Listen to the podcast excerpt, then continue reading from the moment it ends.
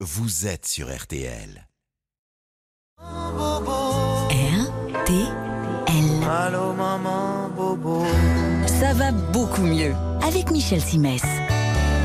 Chers amis DDM du dimanche matin, bonjour, ravi de vous retrouver comme tous les dimanches à 9h15 sur euh, RTL, ainsi que la petite bande Emma Strack, Patrice Romden et Christophe Brun.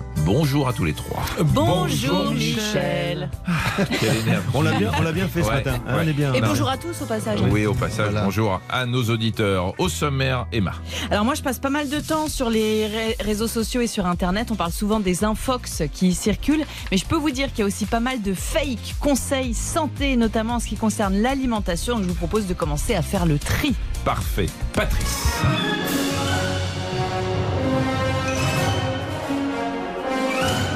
Reconnaissez-vous la musique de ce film Back Bah to the oui. future. Retour Voilà. vers le futur. Et qui jouait le rôle de Marty McFly, cet adolescent envoyé par erreur 30 ans dans le passé Michael Fox. Il est très fort. Eh bien, le temps a passé. Il a aujourd'hui 60 ans, Michael Fox, et il souffre de la maladie de Parkinson. On en parle dans quelques minutes. Coach Cricri. Please allow me to introduce myself. I'm a man of wealth. Les Rolling Stones, Sympathie for the Devil, le diable. Qui est-il ce diable pour qui nous n'avons pas franchement de sympathie et qui nous enquiquine? C'est le poids, bien sûr, et notamment la prise de poids. Et vous vous dites certainement que faire du sport rime forcément avec maintenir son poids, voire perdre du poids. Et si ce n'était pas aussi simple que ça? Et si faire uniquement du sport ne faisait pas maigrir? Si pour maigrir, il fallait aussi associer sport et régime alimentaire? On va voir ça tout à l'heure dans quelques minutes. Ça va beaucoup mieux sur RTL avec Michel Simès. Christophe, vous pouvez me répéter le titre du morceau, s'il vous plaît? Sympathy for the devil. D'accord. Sympathie Et il se fout de moi, et il se fout de moi quand je parle anglais. Mais parce que je le parle pour que vous le compreniez. Oui, bien évidemment. Alors, oui, le ou ou, vous le faites bien. Alors, les amis, vous savez que- qu'à plusieurs reprises, je me suis un petit peu énervé contre les people, comme on dit euh, maintenant, les gens célèbres qui, et c'est leur droit, n'aiment pas les vaccins. Mais entre faire ce choix à titre personnel et le faire savoir au public, ça n'est pas du tout la même chose. Pas la même chose, mais est-ce que cela peut avoir des conséquences sur les fans de ces acteurs, chanteurs ou joueurs de tennis au point de les influencer et leur faire refuser la vaccination, que ce soit le Covid ou une autre maladie? Il y a quelques jours, j'ai lu une chronique passionnante dans Le Monde, écrite par Pauline Grosjean, professeure d'économie à l'Université de Nouvelle-Galles du Sud en Australie. Chronique qui posait la même question, inspirée bien sûr de l'affaire Djokovic. Et la réponse est eh bien oui. Une étude avait été menée en Indonésie en se servant de Twitter. 37 célébrités totalisant plus de 11 millions de followers au total ont participé à cette expérience. Alors je vais pas vous la détailler parce que ce serait trop long, mais les conclusions sont édifiantes. Les positions des célébrités ont une grande influence, souvent bien plus importante que celle des scientifiques eux-mêmes, et ce dans les deux sens. Quand une célébrité envoyait des messages en faveur de la vaccination ou pour lutter contre la désinformation, non seulement les followers étaient convaincus, mais le taux de vaccination était également plus élevé dans l'entourage des followers. Dernier point important, c'est beaucoup plus efficace quand la célébrité envoie un message qui traduit ses convictions personnelles plutôt que quand elle relaie un message scientifique et bien sûr malheureusement je vous l'ai dit c'est aussi vrai dans l'autre sens. Un petit message pour nos célébrités qui n'ont pas été nombreuses à se mobiliser en faveur de la vaccination alors que les people complotistes ont été beaucoup plus bruyants. Heureusement que la plupart d'entre eux en France ont ainsi mis fin tout seuls à leur carrière et qu'on ne les entendra plus.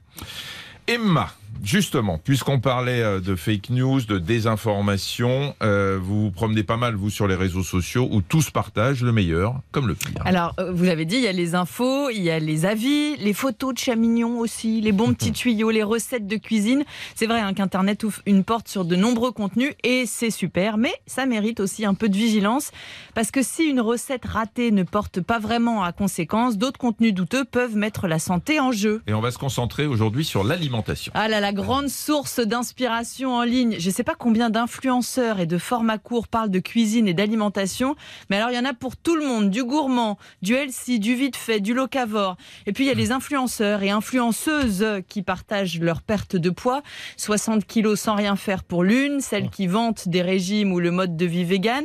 Alors c'est intéressant de regarder tout ça, mais ça mérite un peu de recul et une dose d'esprit critique en se demandant qui me parle Parce que si cette influenceuse vend un programme de coaching, des compléments alimentaires ou qu'elle est financée par des marques pour faire ses posts, bon bah évidemment ça biaise un peu le discours. Donc méfiance et clairvoyance et surtout n'oubliez pas, si les autorités recommandent une alimentation variée, c'est parce que cette alimentation apporte tous les nutriments dont l'organisme a besoin pour fonctionner correctement, tout simplement. Et puis de manière générale, attention à tout ce qui se présente comme aliment dit miracle. Alors ça, ça me fait directement penser au citron. Est-ce que vous avez déjà reçu un mail ou un SMS sur tous les bienfaits du citron? Absolument pas. C'est vrai, parce que ça, ça, a pas mal circulé il y a quelques années. Euh, et ce genre de légende a quand même la vie dure. Donc, si vous l'avez pas reçu, je vous fais un petit résumé. Euh, on nous expliquait dans ces messages que le citron est détox, antiviral, qui booste le système immunitaire, qu'il est carrément anti-diabète, anti-cancer. Et là, je vous, je, m'arrête là, mais la liste pouvait continuer. Évidemment, là aussi, attention, même glacé, le citron ne peut pas remplacer une chimiothérapie. Mmh. Et non, de manière générale, les super aliments, ça n'existe pas. Hein. Le thé vert, le curcuma, la myrtille, euh, l'ananas, le gingembre, tout ça, c'est très bien. C'est des aliments qui sont riches en nutriments, vitamines, euh, minéraux, antioxydants mais à eux seuls, ils ne vont pas vous permettre de perdre du poids ou de prévenir un cancer, voire de le soigner, comme certains contenus en ligne, vidéos ou blogs le laissent croire. Il y a eu des histoires dramatiques de perte de chance, voire de décès de personnes malades qui ont préféré ces soi-disant traitements naturels contre la véritable médecine scientifique. Alors cette histoire de super aliments, hein, c'est du marketing, euh, ça fait des titres à guicheurs et des promesses un peu trop belles pour être vraies. Mm. Même chose pour les compléments alimentaires également beaucoup vendus en ligne. Bah, globalement, que ce soit sur les aliments ou les produits qui promettent de prévenir ou de régler tous vos soucis de santé, fuyez. C'est trop beau pour être honnête. Au mieux, ça peut alléger votre porte-monnaie et au pire, retarder une prise en charge adaptée. Concernant les compléments alimentaires, on en trouve à toutes les sauces pour la libido, la perte de poids, le sommeil. Et souvent, en ligne, ils sont présentés comme naturels. Sauf que ça ne veut rien dire naturel et que certains contiennent des substances actives, soit interdites, soit susceptibles de provoquer des interactions. Et tout ça, vendu en ligne et donc euh, non contrôlé. Moralité, si vous souhaitez suivre un régime ou vous complémenter, surtout parlez-en au médecin. Il n'est jamais là pour vous juger, mais pour vous accompagner. Et pour ce qui concerne l'achat de compléments alimentaires, préférez la bonne pharmacie traditionnelle que la vente en ligne. En plus, vous aurez un conseil de professionnel. Merci beaucoup, euh, Emma. Patrice, une petite brève. Eh bien, écoutez, c'est l'histoire d'un journaliste qui enquête sur le processus d'admission dans un asile de fous. Donc, il interroge le directeur de l'asile. Il dit Mais comment vous faites pour savoir s'il faut interner un patient L'autre, il dit C'est très simple on remplit une baignoire d'eau, on donne au patient une petite cuillère, une tasse et un seau, et on lui dit de vider la baignoire. Le journaliste lui dit ah oui, je comprends, et on vérifie qu'il utilise bien le seau parce que c'est ce qu'il y a de plus rapide. Et le directeur lui dit non, on vérifie qu'il enlève le bouchon de la baignoire. Vous voulez une chambre avec ou sans fenêtre? Oui, très bien. Christophe. Oui, est-ce que vous savez ce que c'est que l'apiphobie? Apiphobie. C'est la peur, des, pommes d'api. Il l'a dit. Ah. Ah oui, Happy. Ah, oui, ah, j'étais sur Happy. Are you happy? eh ben ah Il n'a pas laissé le temps de donner l'orthographe tellement il est vif. Ah ouais, c'est ça. ça s'écrit API, phobie. Donc c'est effectivement la peur des abeilles, des guêpes et des frelons. Il n'y a pas que les abeilles. Des héménoptères. Tout à fait. Voilà. On se retrouve dans quelques instants avec euh, Patrice Romden pour parler de Michael Fox et de retour vers le futur. Yes. Michel Simès sur RTL, ça va beaucoup mieux. RTL, ça va beaucoup mieux avec Michel Simès. Et Patrice, on va euh, parler ce matin, on va ouvrir le carnet de santé de Michael Fox, qui est un acteur canado-américain, mondialement connu depuis sa prestation dans Retour vers le futur, c'était en 1985. Hein. Il souffre de la maladie de Parkinson et ça ne date pas d'hier. Oui, ça date de 1991, il n'avait que 30 ans. Alors à l'époque, il tourne Doc Hollywood, une comédie romantique, et il s'aperçoit qu'il est saisi de tremblements incontrôlés. Alors évidemment, il consulte et les médecins lui confirment qu'il a la maladie de Parkinson et surtout lui disent qu'il va pouvoir travailler encore une dizaine d'années. Mais vous allez le voir, hein, la retraite à 40 ans, ça n'était pas pour lui. Alors la maladie de Parkinson, on le rappelle, hein, c'est euh, ça part d'une petite structure de quelques millimètres euh, dans le dans le cerveau, dont la fonction est de fabriquer, de libérer euh, la dopamine. euh, Et quand cette structure est touchée, eh bien la maladie peut s'installer par manque de dopamine justement. Alors en France, cette maladie neurologique touche quelques 100 000 personnes et je précise que l'apparition de tremblements incontrôlés, qui constitue le symptôme le plus connu, le plus spectaculaire, n'est pas le seul hein, des symptômes de cette maladie. Outre le tremblement, il y a la lenteur du mouvement et la raideur qui se manifeste souvent par une posture crispée. Et il faut avoir au moins deux de ces symptômes euh, pour être diagnostiqué. Alors aujourd'hui, on a des voilà, on ne sait pas vraiment guérir la maladie de Parkinson. hein. Il y a des techniques, on va en reparler euh, dans quelques instants, mais c'est surtout euh, qu'on essaye de réduire l'intensité et la gravité des symptômes.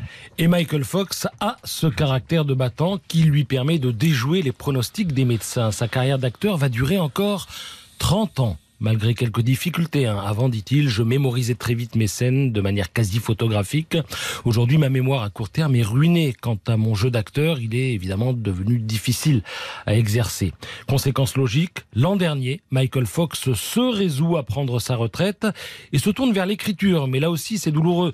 Je n'arrive plus à pianoter sur mon écran d'ordinateur, confesse-t-il. Lorsque j'écris, le résultat est épouvantable. Donc son livre, il va prendre le temps de le dicter à son assistante parce que, dit-il, eh bien, les mots me viennent à l'esprit, mais j'ai plus de mal.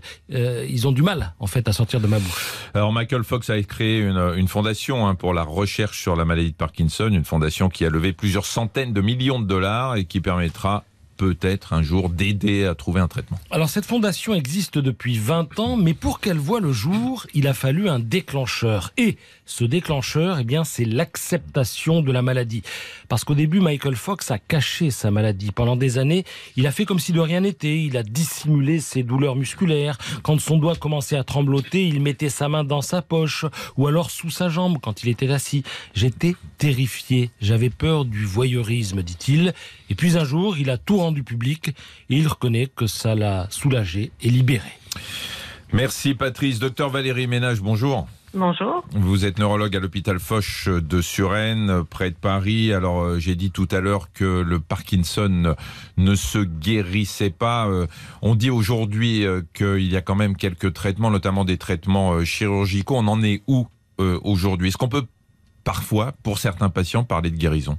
Non, euh, la guérison aujourd'hui euh, n'est toujours pas d'actualité. Maintenant, euh, ce que vous signalez, euh, de nouvelles thérapeutiques, mais euh, comme la chirurgie, euh, qui ne peuvent pas être appliquées à l'ensemble de la population. Ce qui reste le traitement phare, ce sont les traitements médicamenteux, mais qui néanmoins permettent, comme vous venez de l'illustrer, de vivre au mieux pendant très longtemps. Et ça, c'est vraiment un point majeur que de rappeler que ce n'est pas parce qu'on a une maladie de Parkinson qu'on devient incompétent. Patrice. On a l'image d'une maladie du troisième âge. Alors est-ce que c'est toujours ou souvent le cas Parce que Michael Fox est quand même diagnostiqué à 30 ans et 30 ans c'est jeune. Absolument. Dans l'immense majorité des cas, c'est une maladie dont les premiers symptômes apparaissent aux alentours de 60 ans. Il n'empêche néanmoins qu'il existe euh, des formes beaucoup plus précoces qui peuvent effectivement survenir à un âge très jeune et qui néanmoins ont pour particularité d'évoluer moins vite. Donc rappelons quand même que l'immense majorité des cas euh, se situe aux alentours de 60 ans, ce qui pour autant n'en fait pas une maladie euh, du sujet âgé. On parlait de traitement euh, tout à l'heure, docteur. Les, gens prennent. alors, on va simplifier. Il manque de la dopamine, qui est un élément essentiel dans le cerveau pour éviter tous les symptômes décrits tout à l'heure par par Patrice. Comment ça se fait que quand on prend des médicaments, notamment par par voie orale, par la bouche, cette dopamine ne compense pas complètement la perte euh, de la sécrétion naturelle euh, de ce neuromédiateur Alors elle la compense relativement bien euh, dans les premières années quand il y a encore la propre dopamine du patient qui est toujours sécrétée. Néanmoins, ce qu'on observe, c'est qu'au fur et à mesure des années et de l'évolution de la maladie, les besoins vont se majorer et donc devront être compensés au fur et à mesure par les médicaments. Mais c'est vrai qu'ils ne couvrent pas l'intégralité euh, du manque. euh, Emma. Est-ce qu'il y a des pistes de recherche menées aujourd'hui qui semblent prometteuses pour d'autres traitements, par exemple? Alors oui, il y a des pistes prometteuses. Alors aussi bien en termes d'optimisation de l'existant, euh, on peut citer euh, par exemple l'amélioration des techniques de neurostimulation qui euh, promet un avenir meilleur, même si c'est déjà une thérapie en soi qui euh, est révolutionnaire, bien qu'ayant euh, plus de 30 ans d'existence. Euh, donc optimisation des traitements en cours et puis il y a des pistes de recherche qui peuvent être restées symptomatiques ou viser la guérison. On parle beaucoup euh, depuis quelques années, euh, mais pas seulement pour le Parkinson, de traitements à base de cellules souches euh, qu'on pourrait en gros remettre dans cette partie du cerveau qui ne sécrète plus la dopamine, des, des en, quelque sorte des bébés cellules qui reprendraient cette fonction et qui sécréteraient à leur tour la dopamine. On en est où? Malheureusement, euh, ces thérapies euh, géniques utilisant les cellules souches euh, restent encore à l'état de recherche sans qu'il n'y ait de résultats probants qui permettent d'envisager que demain ce soit applicable. Il y a d'autres techniques qui peuvent peut-être voir le jour demain, qui consistent à obliger certains neurones qui ne fabriquaient pas la dopamine euh, à, le devenir. Ça, c'est une piste aussi. On réoriente des cellules dont ça n'est pas la fonction dans celles qui euh, nous intéressent. Patrice. Exactement. Je, voudrais revenir sur les, les, symptômes qui sont censés alerter euh, l'entourage d'une personne qui souffre de Parkinson. on a parlé des tremblements, ça, ça se voit, mais on a parlé aussi de la raideur et de la lenteur c'est quoi exactement? Comment ça se manifeste concrètement? Parce que certaines personnes paraissent raides et lentes, je dirais naturellement. Oui, ce qui, doit alerter, c'est euh, la différence. C'est-à-dire qu'on ait toujours été lent est une chose, qu'on le devienne en est une autre. Avec par ailleurs des symptômes qui euh, sont quand même très évocateurs, que le, fait que ce soit très asymétrique dans la maladie de Parkinson, que vous ayez un côté qui tout d'un coup devient lent, que vous ayez tout d'un coup des difficultés à écrire, que vous ayez tout d'un coup un bras qui est un peu moins ballant quand vous marchez. Tous ces symptômes doivent effectivement alerter et justifier de consultations spécialisées. Merci beaucoup, docteur Valérie Ménage, neurologue à l'hôpital Foch de Suresnes. Merci pour vos explications. Je vous en prie. Emma, une petite brève. Bah oui, vous savez que le corps et l'esprit ne font qu'un et la biologie tente à le prouver régulièrement un peu plus. Par exemple, des chercheurs avaient déjà noté que quand on lit les mots courir ou sauter, ça fait travailler une partie du cerveau liée à la mobilité. Et récemment, une équipe de neuroscientifiques français ont montré que le fait d'utiliser un outil faisait appel aux mêmes zones du cerveau que l'analyse des phrases complexes. J'ai lu ça dans le journal du CNRS avec cette phrase explicative d'une des chercheuses, bah oui. attendez, eh, excusez-moi Emma, là j'ai eu un petit, un petit spasme. Vous lisez donc régulièrement le journal du CNR. Bien sûr. Et comment va la vie Comment va la vie sinon Pour vous, quand il pleut. Non, elle le lit quand il pleut. voilà. Elle est abonnée au journal officiel aussi. bon voilà quoi, donc euh, le manuel et l'intellectuel, ah, même combat. Je remballe mon journal du CNRS. Non, non c'est passionnant, mais je, suis très étonné. Oui, il, est, il, est, en ligne sur le site internet, hein, si bah, vous avez envie d'aller jeter un petit coup d'œil. Bien évidemment. Euh, une, petite, allez, une petite. Oui, non, oui, c'est chez le, chez le psychiatre. une dame dit au psychiatre Oh là là, il y a deux ans, j'ai eu une paralysie fiscale. Ah, ça fait mal ça. Elle payait plus d'impôts, on sait pas. Euh, on se retrouve dans quelques instants pour la partie 3 et c'est la partie jeu. Ah. Ça va beaucoup mieux sur RTL avec Michel Simès. Ça va beaucoup mieux sur RTL avec Michel Simès. Et c'est la partie 3, la partie jeu. Je vous rappelle que nous sommes partenaires avec euh, le magazine Dr Good en kiosque actuellement avec en couverture mon ordonnance anti-arthrose et à l'intérieur vous trouverez aussi si vous souffrez de douleurs liées à une sciatique les exercices à faire pour vous soulager euh, des douleurs euh, caractéristiques. Hein. Si vous avez une sciatique, vous savez que ça touche euh, la fesse, l'arrière de la cuisse, parfois le pied. Et il y a quelques exercices pour vous détendre un peu. Le nerf sciatique, c'est dans Dr Good, qui est en kiosque actuellement. Christophe, vous Non, je voudrais que vous me le donniez en fait. Ah, vous voulez pas l'acheter, non Oui, je peux le faire. Vous avez une sciatique peut-être Non, un peu mal à la fesse Non, j'ai pas Dr Good. Alors c'est la partie je tiens, je vous en parce que moi aussi j'ai le droit de faire une petite blague de Bien temps sûr, en temps. Ils en, fait, jamais. Ils jamais j'ai trouvé dans un bouquin euh, de bref de médecine édité chez Chifflet. C'est une patiente qui a plus ses règles, euh, qui a peur d'être enceinte. Euh, donc elle, elle va voir le médecin qui lui demande est-ce que vous avez eu des rapports sexuels La dame répond je ne sais pas. un soir j'ai été avec un copain. Bon d'accord, mais vous avez eu des rapports Bah oui, on a parlé. Mmh. Mais à part ça, rien, rien d'autre. Bah, il n'a pas voulu me dire s'il m'avait fait des choses. Alors, le médecin lui dit bon bah écoutez il va falloir faire une prise de sang. Et la dame répond bah vous le connaissez pas docteur il voudra jamais hein. et c'est l'heure du jeu avec euh, ah, Marjorie bonjour. Bonjour. Vous habitez Orléans Orléans dans, le, dans le Loiret. Donc Patrice a dit voilà 45 c'est son, petit plaisir du jour. Mm. vous faites quoi dans la vie Marjorie? Euh, je travaille dans les ressources humaines. Dans une entreprise? Non, dans, à la ville et à la métropole d'Orléans. Ah, donc d'accord. Si on cherche du boulot à Orléans, c'est vous qu'on vient voir. Exactement. Eh ben, on donnera votre 06 tout à l'heure. Alors, donc Marjorie, euh, vous allez jouer avec nous et vous allez jouer pour gagner une grande tablette tactile équipe- équipée du système Facile au Tab. C'est un écran euh, complet euh, qui est facile dès le démarrage de la tablette. Et euh, pour jouer, pour gagner, il faut répondre à une énigme. Vous savez que le, vous connaissez le principe. Je raconte une petite histoire. Il y a trois versions. Il n'y en a qu'une qui est bonne. L'histoire que je m'apprête à vous raconter s'est passée en 2014 en Allemagne dans une clinique de Marbourg. Un médecin est confronté au cas d'un patient qui présente plusieurs symptômes, parmi lesquels une insuffisance cardiaque, de la fièvre, une déficience visuelle et auditive, ainsi qu'une inflammation de l'ésophage. Bon, déjà, il faut être médecin pour pouvoir euh, se demander ce que c'est. On est donc en présence d'un cas préoccupant et le médecin tente en vain de trouver la cause de tous ces symptômes. Et puis, tout à coup, bingo, il comprend de quoi souffre son patient. Et bien évidemment, la question, c'est quel a été le déclic? Christophe. Alors, le médecin ne savait plus quoi faire, évidemment. Alors, de guerre lasse et sans trop y croire, il a mis tous les symptômes dans Google et deux mots sont ressortis. Marjorie, tenez-vous bien, bière et saucisse. Je, mais si, je rappelle qu'on est en Allemagne. Alors, saucisse ou bière, j'ai pas l'ordre, mais voilà. Euh, en fait, après enquête, il s'est avéré que le patient avait perdu un pari et ne s'alimentait plus que comme ça depuis 25 jours. Il était censé tenir un mois, il lui manquait 5 jours, donc il a fini à la clinique.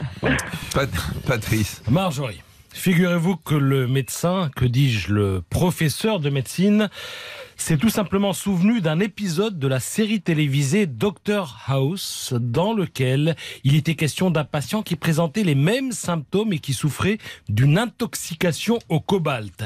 Et c'est comme ça qu'il a fait le rapprochement. Les tests ont montré que le cobalt était bien la cause de tous les symptômes. Donc, grâce à la télé à Dr House. Eh. Emma. Alors, ce qui s'est passé, c'est que le médecin s'est aperçu que la chambre du patient était truffée de caméras et de micros. En fait, il faisait l'objet d'un piège réalisé pour le compte d'une émission de télévisée, euh, l'équivalent de nos émissions de caméras cachées. Le patient était un faux patient. En fait, il ne souffrait de rien du tout. Ses symptômes n'avaient aucun sens et ça n'était que pure invention. Alors c'est pas très facile, euh, Marjorie. hein, euh, on va Non, procéder par élimination. Euh, la- je vous rappelle les, les versions. Euh, la première, c'est euh, saucisse et bière. Bon, je pense qu'on peut l'éliminer, celle-ci. hein. Lui-même rit de sa proposition. Bon, Christophe.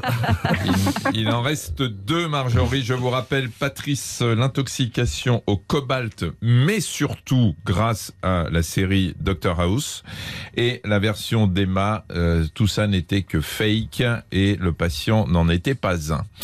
Euh, comment on peut l'aider euh, Vous avez une idée, Mais- Marjo, sans me la dire, pour pas... Déjà qu'elle nous fasse part de ses réflexions. Oui, dites-nous ce que vous en pensez. Est-ce que vous regardez la télé, Marjorie? Je, je- je regarde Doctor House des fois, enfin j'ai regardé par le passé. Euh, Il ressemble, il ressemble un peu à Michel Simès d'ailleurs. Bon, moi, je me dis pourquoi pas. Allez, on va tenter. Bravo, Marjorie. Elle est trop bien cette histoire. Bravo Marjorie. Et, et, euh, et alors c'est. Ouais, vous, savez, que moi- vous savez que j'ai, on- vous allez nous expliquer, mais euh, moi j'ai regardé euh, quelques épisodes de Doctor House parce que je voulais faire une, euh, il Une fallait que je fasse parodie. une chronique et Non. une parodie en Ouais, plus. ouais, c'est ouais. vrai pour le lancement du site Allo Docteur. Et, euh, et en fait, mon le, mon- le challenge était de trouver, d'avoir le diagnostic avant lui. Et j'ai réussi une fois. Ah. Une fois sur un truc rénal, Bravo. une fois sur un truc rénal. Oui. Et j'ai réussi à, à- à le Ah. devancer. Mais euh, c'est bi- c'est bien le souvenir d'un donc d'un épisode de Dr House qui a, qui a mis ce, ce médecin sur la voie. Il n'avait pas pensé au cobalt, car ce genre d'intoxication touche en général des employés d'Assyrie, euh, exposés au métal et des gens qui ont une alimentation particulière. Euh, et le patient, en fait, n'avait pas le profil. Sauf que le patient avait autre chose. Il avait des prothèses de hanches, dont l'une avait été cassée et remplacée par une prothèse en métal. Et dans cette prothèse, il y avait du chrome et du cobalt, dont on a retrouvé la trace donc dans le sang. L'intoxication et les problèmes venaient bien de là. C'est Excellent. fou, hein Parfait. Merci Excellent. Marjorie, Merci vous avez beaucoup. gagné donc cette tablette tactile Super. équipée du système facile au table. On vous enverra ça chez vous. On vous embrasse bien fort et bravo. Moi aussi, je vous embrasse. Merci beaucoup. À bientôt. Bisous. Au revoir. Au revoir. Avant de vous laisser euh, faire quelques brèves, bah, j'en ai encore une, moi, Ah. qui était euh, dans, toujours dans To Be Born Note, qui est brève de médecine chez euh, Chifflet. Euh, alors, c'est un, un interne en médecine qui arrive dans le service euh, d'obstétrique, de gynéco-obstétrique. Mais l'interne, il avait passé beaucoup de temps euh, en, en service de gériatrie. Et vous savez qu'en service de gériatrie, malheureusement, il y a beaucoup de décès. Hein. C'est un des services dans lesquels il y en a le plus. Il fait son premier accouchement. Et puis, euh, au moment de la naissance, il annonce fièrement heure du décès, 18h30. Aïe, aïe, aïe. Ah là, la déformation professionnelle. Dites, Euh, le, le sport, c'est la santé, non? Normalement, oui. Oui, Bon, alors moi j'ai euh, une question sport. Allez-y. Je suis prêt. Il y a exactement 51 ans, le 6 février 1971, Alan Shepard réussit un coup historique au golf. Un coup que même Tiger Woods N'a jamais réussi et Ah. ne réalisera jamais, sauf à changer de métier. Eh ben, je peux vous dire, moi, sur la Lune. Bravo. Mm. Alan Shepard. Ouais, Ouais. ouais. Cosmonaute américain. Il a joué au golf. Il a joué au golf sur la Lune. Ah. Voilà. Bon, bah, je vais me Et recoucher. la balle, Ouais. la balle n'est toujours pas Ah, retombée on a- on sur le sol. On attend la balle. Elle peut tomber à tout moment. Elle tourne encore en orbite. Qui c'est qui va? C'est moi ou c'est Emma? Allez-y, Christophe. Et puis non, mais c'est une petite fille qui va chez le docteur.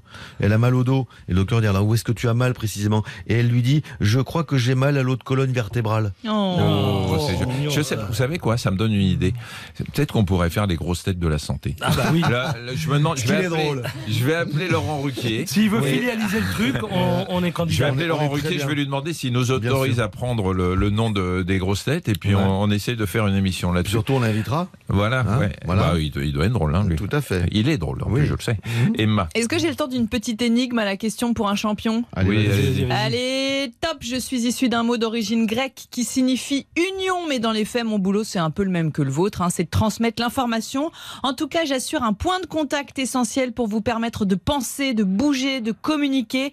Et sans me vanter, on peut dire que je dispose d'une plastique, ou plutôt d'une plasticité phénoménale. Je parle à la première personne, Le mais je ne cerveau suis pas seule. Le Comme moi, nous sommes des milliers de milliards. Le neurone, cerveau. Pour assurer la connexion entre vos neurones, je suis quoi alors Ah, La synapse. La Yeah. synapse. Voilà. Non, c'est moi, c'est Oui, moi. c'est Patrice. vrai. Non, Bah, c'est moi. ça Et, va, euh, voilà. attendez, j'ai- pas Il fait a des les cellules à tablette facile au tab. Il a gagné. Voilà. Bon, les amis, on se retrouve euh, pour la Enfin. dernière partie euh, de l'émission. Pas forcément la plus intéressante, mais on est obligé de passer par là. C'est avec Christophe dans quelques instants. Et sinon, il frappe. ouais. Michel Simès sur RTL. Ça va beaucoup mieux. Michel Simès sur RTL. Ça va beaucoup mieux. Pleased to meet you.